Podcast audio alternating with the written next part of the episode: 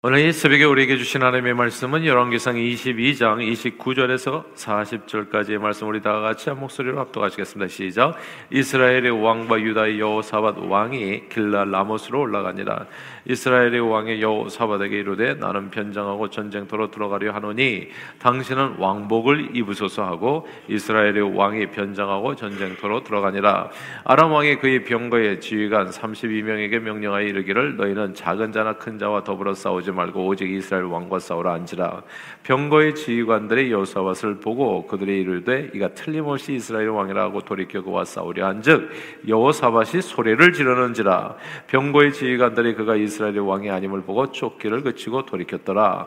한 사람이 무심코 활을 당겨 이스라엘 왕의 갑옷 솔기를 마친지라. 왕이 그 병거 모는 자에게 이르되, 내가 부상하였으니 내 손을 돌려 내가 전쟁터에서 나가게 하라 하였으나 이날에 전쟁이 맹렬하였으므로 왕의 병거 가운데 붙들려 서서 아람 사람을 막다가 저녁에 이르러 죽었는데 상처의 피가 흘러 병거 바닥에 고였더라. 해가 질 역에 진중에서 외치는 소리가 있어 이르되, 각기 성읍으로 또는 각기 본향으로 가라 하더라.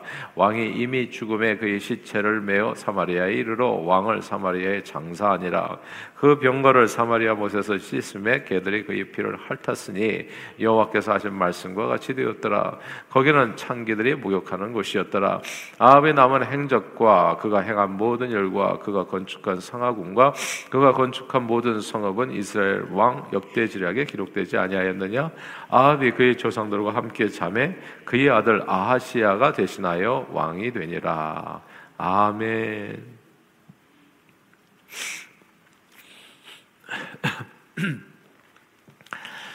이스라엘 왕 아합은 세상적인 시각에서 보면 엄청 재능 있는 왕이었습니다. 사실 르호보암의 실정으로 인해서 태동한 북이스라엘의 초대왕 여로보암 때부터 북이스라엘 왕국은 왕권이 안정되기 매우 힘든 구조를 갖고 있었습니다.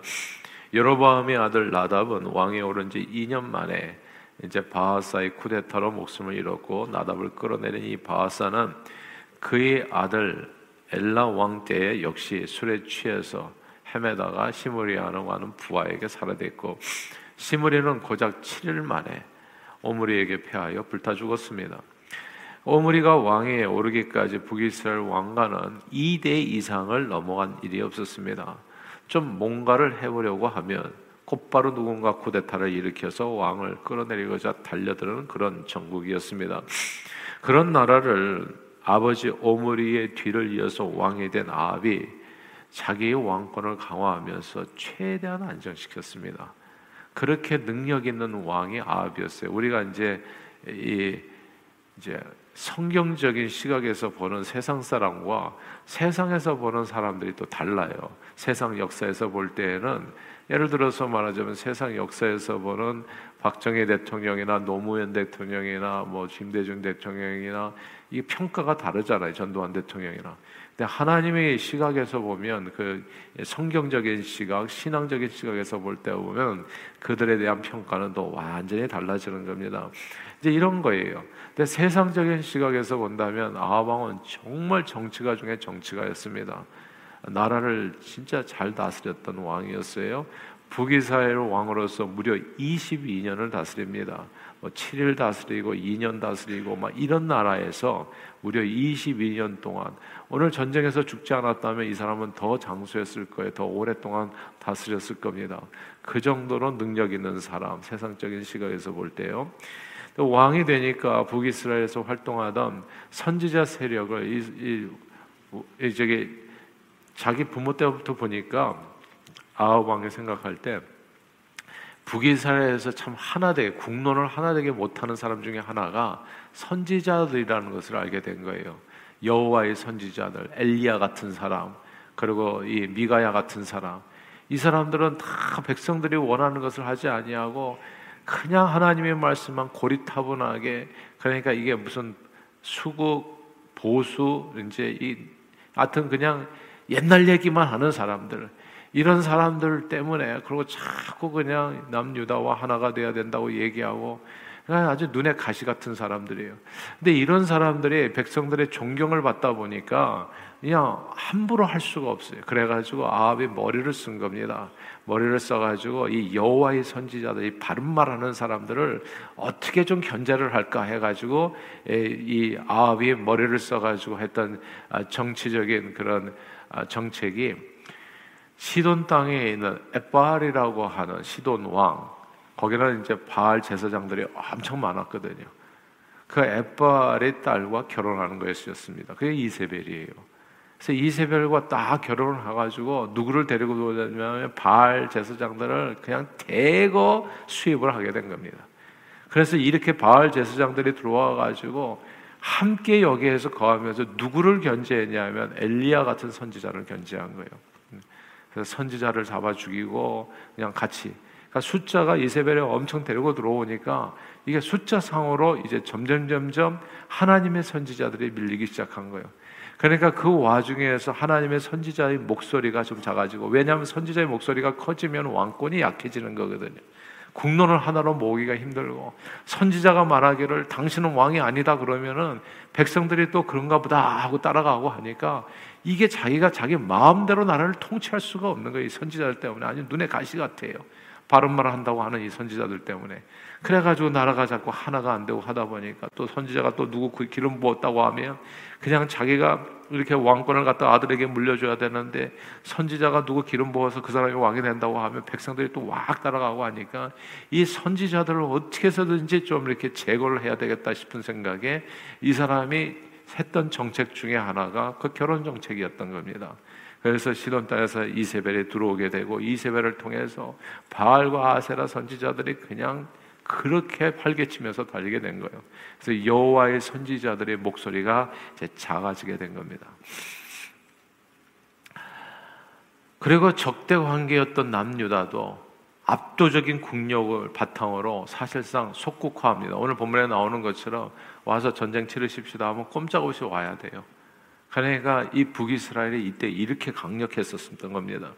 그리고 그곳에다 자기 딸 아달리아를 또 시집 보내가지고 결혼 동맹을 맺잖아요.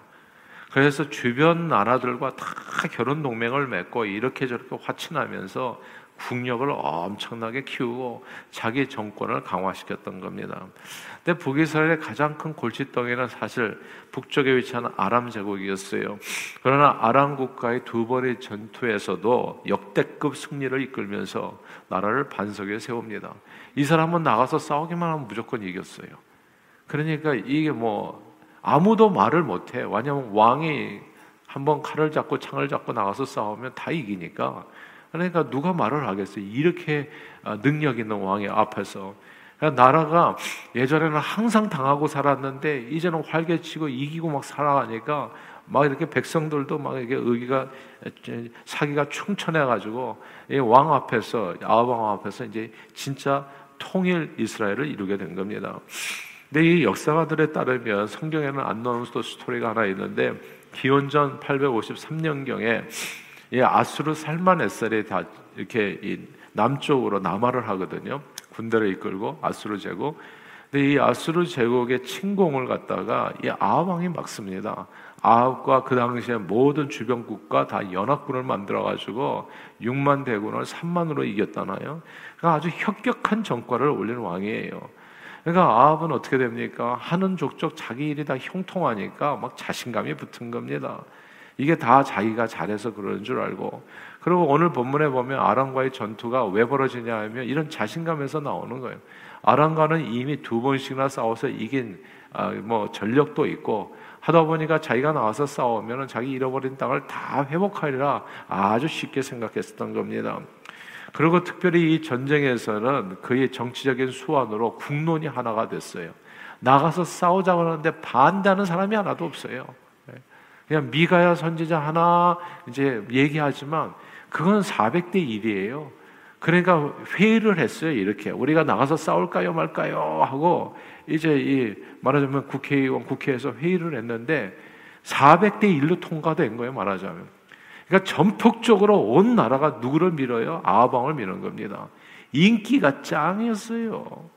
이스라엘 온 백성들이 우리 뭐 대한민국의 대통령이 뭐 인기가 뭐 40%, 50% 되지도 않고, 예. 근데 이거는 거의 99%가 이 아합 왕을 민다고요. 이 얼마나 정치적으로 능력 있는 왕이었는지 성경은 아주 자세하게 설명해 줍니다. 근데 이 사람이 머리가 좋잖아요. 이 아합 왕이. 그러니까 아람과의 전투에서도 또 머리를 씁니다. 이 전투에서 아마 아람이 자기가 군세가 좀 군대가 좀 열세 몰릴 걸 생각해가지고 어쩌면 자기 목숨만 노릴 것 같다라고 하는 아주 귀신같이 머리가 좋은 사람이에요. 이 사람이. 그래가지고 이 전투에 나가면 아마 이 아람 왕이 모든 군사력을 집중해가지고 자기만 죽이려고 할 것 같다라는 판단에 여호사밧 왕에게 왕복을 입히고 자기는 그냥 병사의 옷을 입고 변장해가지고 전투를 치르기로 합니다. 여호사밧 왕이, 그러니까 이게 남유다가 속국이라는 게 딴 게 아니라 이게 자기에게 그것을 자기 표적이 되라는 얘기거든요. 나 대신에. 그런데도 불구하고 여호사밧 왕이 한마디 말도 못하고 아합 왕이 시키는 대로 해요. 그래서 아합 왕이 왕복을 입고 여호사밧이 선봉에 서서 전쟁을 치러 나가는 겁니다. 야, 진짜 아합 왕의 머리가 좋아요. 그러니까 자기가 생각한 대로 됐어요. 아람 왕이 얘기합니다. 32명의 자기 부하들에게 정말 유능한 부하들에게 좌로나 우로나 치우치며 큰 자 작은 자 치려고 하지 말고 아합 왕만 노리고 그 목숨만 끊어와라. 그래가지고 이 아람 군대가 전쟁에 붙었는데 그냥 이 변장한 여호사밧 왕만 쫓아다니는 거예요. 죽게 생겼으니까 소리를 지르면서 나는 아합이 아니라고 그러니까 진짜 가만 보니까 아합 왕이 아니거든요. 이렇게 되면서 아람 군대가 우왕좌왕을 하게 됩니다. 우왕좌왕을 하면서 우왕좌왕하는 적군을 상대로 우왕좌왕은 목표를 잃어버렸으니까 그러니까 이기는 건 이제 손바닥 뒤집듯이 쉬운 거예요. 헤매는 상대를 위해서 목표를 잃고 헤매는 상대를 위해서 잡아주기만 하면 되는 거거든요. 그런데 참으로 놀라운 일이 벌어집니다. 오늘 본문에 보면 아합 왕의 입장에서는 너무너무 재수없는 일이에요. 누군가, 그러니까 유탄에 맞아 죽는데 사실은 누군가 무심코 화살을 당겼는데 그 화살이 전쟁터에서 왔다 갔다 하잖아요. 그래서 어디서 날라왔는지도 모르는 화살에 가슴을 맞고 관통당해가지고 피를 흘리면서 죽어가는데 이제 이게 빨리 지혈을 시키고 상처를 치료하고 화살을 뽑고 이렇게 해야 되는데 일반 병사로 변장하고 들어간 전쟁터에서 서로 이리 밀리고 저리 밀리는데 이게 사람이 빠져나올 수가 없는 거예요. 그래서 너무 많은 피를 흘려가지고 그만 치료의 때를 놓치고 그 전쟁터에서 아합은 목숨을 잃게 됩니다. 정말 운이 없는 거죠. 세상 말로는 진짜 재수가 없게 죽은 거예요. 그러니까 모든 계획과 모든 그냥 수완과 다 발휘해가지고 지혜와 능력을 발휘해가지고 절대로 죽을 수 없는 전쟁을 치른 거거든요. 나는 다 죽어도 나는 안 죽는 전쟁을 한 거거든요. 근데 다 살았는데 자기만 죽었어요. 이 전쟁에서. 야, 놀랍지 않아요? 이걸 기적이라고 하는 겁니다. 살아나는 것도 기적이지만 다 죽을 수밖에 없는, 다 사는 전쟁에서 혼자만 죽는 것도 기적이에요. 그러니까 기적이 거꾸로 일어난 거죠. 우리는 되게 궁금하잖아요.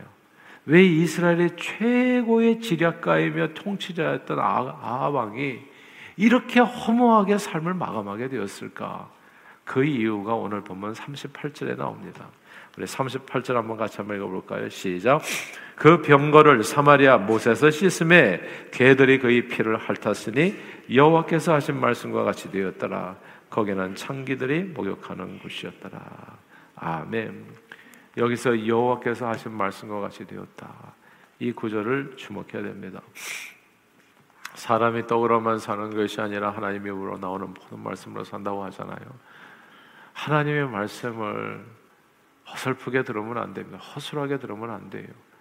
하나님의 말씀을 듣고 한쪽 귀로 듣고 한쪽 귀로 흘리면 안 됩니다. 귀로 들어간, 두 귀로 들어간 하나님의 말씀은 가슴에 모셔야 됩니다. 그리고 가슴으로 하나님의 말씀을 순종하면서 살아야 됩니다. 아합 왕은 그런데 하나님의 말씀은 참고로 하고 자기 생각과 자기 지혜와 자기 능력으로 살았어요. 그렇게 자기 생각과 자기 능력과 자기 지혜로 사는 사람의 최후가 어떤 것인지를 보여주는 것이 오늘 본문입니다. 성경은 교훈과 책망과 바르게 한과 의로 교육하게 유익하니 하나님의 사람을 온전하게 하는 거라고 하잖아요. 오늘은 저와 여러분들에게 주시는 교훈으로 주시는 하나님의 말씀이에요. 하나님의 말씀을 따라서 살지 아니하고 자기 생각과 지혜와 능력으로 사는 사람이 최후가 어떤지, 자기 생각과 능력과 지혜로 사는 사람들은 한동안 잘 되는 것 같이 보여요. 한동안 가가지고 꾀를 써가지고 여호와의 선지자들을 견제하고 막 동맹을 맺고 결혼 동맹을 맺고 그래서 뭔가 나라를 부강하게 하고 군사들을 잘 다스리고 국노를 통일시켜가지고 그냥 왕이 최고입니다 400대 1로 막 국회가 통과되는 일이랑 이건 어마어마한 정치적인 능력을 얘기하는 거예요. 오늘날 그런 왕이 어디 있습니까? 그런 대통령이 어디 있습니까? 이렇게 그냥 절대적으로 쿠데타가 일어날 수 없는 그런 완전한 왕권을 강화시켜가지고 그냥 반석 위에 세워놨는데, 근데 한순간에 누가 쏜 유탄에 맞아서 죽는 거예요. 이건 마치 신약 성경 시대의 헤로당하고 아주 비슷해요. 헤로 아굴파. 그냥 이 야고보도 죽이고 베드로도 죽이려고 하다가 그냥 백성들 앞에서 연설 한번 했는데 백성들이 다 난리를 치잖아요. 이건 진짜 신의 소리라고, 얼마나 연설도 잘하고 얼마나 유능한 사람인지 몰라요. 근데 성경에 보니까 벌레가 먹어가지고 하루아침에 죽어버렸잖아요. 오늘 그런 격이 돼버린 거예요. 그런 최고의 인재가 하루아침에 죽어버린 거예요. 하루아침에. 너무나 우습게도 무슨 장난같이 죽은 거예요.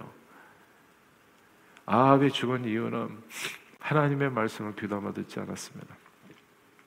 그는 정치적인 수완과 판단을 더 믿고 의지했어요. 바알 제사장들을 나라에 들여서 여호와의 선지자들이 세력을 견제하고 이 나라와 저 나라와 결혼 동맹을 맺어서 왕권을 강화하는 정책을 펼쳐 모든 일이 자기 뜻대로 되는 듯 싶었습니다.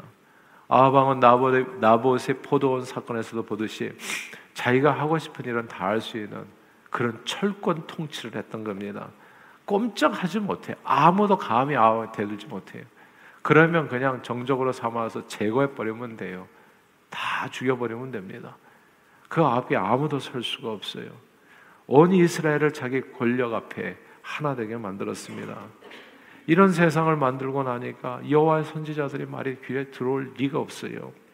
엘리야 선지자의 말, 미가야 선지자의 말을 통해서 하나님께서 수없이 경고를 주셨지만 아합은 듣지 않았어요. 그러나 생사화복을 주관하시는 분은 오직 한 분 여호와 하나님이십니다. 그리고 그분의 말씀은 천지가 없어지기 전에 1.1도 틀림없이 다 이루는 진리입니다. 성경은 여호와를 경외하는 것이 지혜의 근본이라 했어요. 말씀을 듣고 순종하는 것이 제사보다 낫다고 했습니다. 그래서 너희들은 제발 악인의 형통을 부러워하지 말라. 예수도 없고 믿지도 않고 뭐 신앙생활도 제대로 하지 않고, 사람들은 그래요. 저 사람들은 예수도 안 믿는데 잘 되는데 나는 교회 다니는데도 불구하고 그냥 좀 어렵게 삽니다. 그래가지고 세상 사람들 부러워하면서 살아가요. 제발 그러지 말라고요. 그래서 이 성경은 얘기해요. 인생은 풀이꽃과 같다고. 풀은 시들고 꽃은 떨어진다. 그러나 여호와의 말씀은 영영히 서리라 하라. 이 세상이, 이 땅에 120년 고기자 요밖에 살지 못하는 인생의 전부가 아닌 겁니다. 하나님께서는 그래서 예수님 말씀이잖아요. 육을 죽이는 사람을 두려워하지 말고 너희 육과 영을 영원히 멸하는 그 하나님을 무서워하라. 하나님을 경외하는 것이 지혜의 근본입니다. 그리고 사람은 떡으로만 사는 것이 아니라 하나님의 입으로 나오는 모든 말씀으로 사는 거예요. 왜냐하면 다른 막질하는 자로 말미암아 원하는 자로 말미암는 것이 아니라 인생의 모든 생사화복의 결과는 긍휼히 여기시는 하나님으로 말미암아 주어지기 때문입니다. 그러므로 오늘도 오직 주님만을 의지하여 범사의 주님만을 인정하여 주의 은혜로 믿음으로 승리하는 저와 여러분들이 다 되시기를 주의 이름으로 축원합니다. 기도하겠습니다. 하나님 아버지, 오늘 아합 왕을 통해서 하나님의 말씀을 듣지 아니하고 자기 자신의 생각과 능력과 그리고 지혜만을 의지한 사람이 말로가 어떻게 되는지를 보여주심을 감사합니다. 오늘 하루 살아갈 때도 주님 앞에 우리 자신을 낮추어 오늘 이 새벽에도 주님 앞에 나와 간절히 기도하오니 우리를 불쌍히 여겨주시고 오늘도 말씀에 굳게 서서 주님만을 의지하고 주님만을 범사에 인정하며 주님만을 믿음으로 주의 은혜로 승리하는 저희 모두가 되도록 우리 각 사람을 붙들어 축복해 주옵소서. 예수 그리스도 이름으로 간절히 기도하옵나이다. 아멘.